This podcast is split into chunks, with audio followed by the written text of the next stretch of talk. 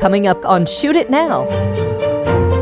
And just how much did you learn and grow from the experience of working with Kubrick? Because our indie filmmakers can't imagine working on a project for eight months when a lot of indie films are shot in 15 days or less. And even though you had experience at this point in your career, you must have further honed and developed your skills across eight months. Well, I mean, my te- technique definitely got better and my fitness got better because, you know, just purely the amount of takes you do. Very, very considered slow moving shots. So you had, I mean, it was a perfect op- opportunity to hone your skills. And, you know, you'd obviously have to be on your toes all the time with him because he was, a, you know, a great master of the cinematic art, but, you know, a very, very human person as well with a, with a great sense of humor. We had many a laugh with Stanley. Sometimes people say he was very austere kind of person, but, you know, we, we had many a, a nice chat with Stanley. Know, sorely missed.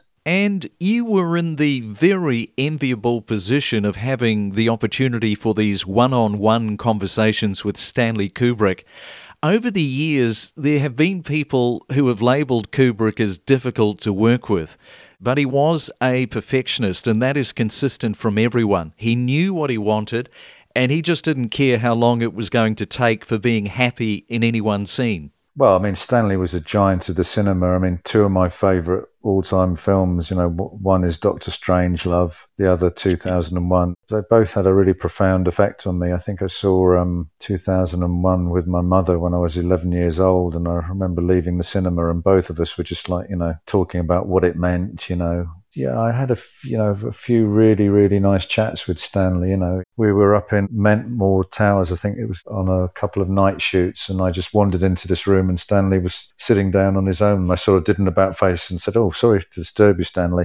And he said, "No, Pete, come and have a chat." And we just like we chatted for forty five minutes or an hour. You know, just about everything football, filming, American soccer, what he did at weekends. You know, I sort of asked him how he did the back projection and front front projection on 2001, and you know there were other occasions on sets when you were waiting for actors. You know, you'd, you'd have a chat with him. You know, he was very often when we are on the Ameri- you know, the New York backlot, he sat in an open Luton van with a microphone and a, a heater beside him, so you'd just pull up an apple box and sit next to him and have a chat. So I mean, he he you know he liked communing with the crew. You know, he had a great sense of humour. How difficult were some of those tracking shots in the trenches? How how tricky to manoeuvre between them? Some of the trenches uh, on 1917 were only 18 inches or 14 inches wide, so it was very difficult. What we ended up doing was taking the monitor off the bottom of the steady cam on many occasions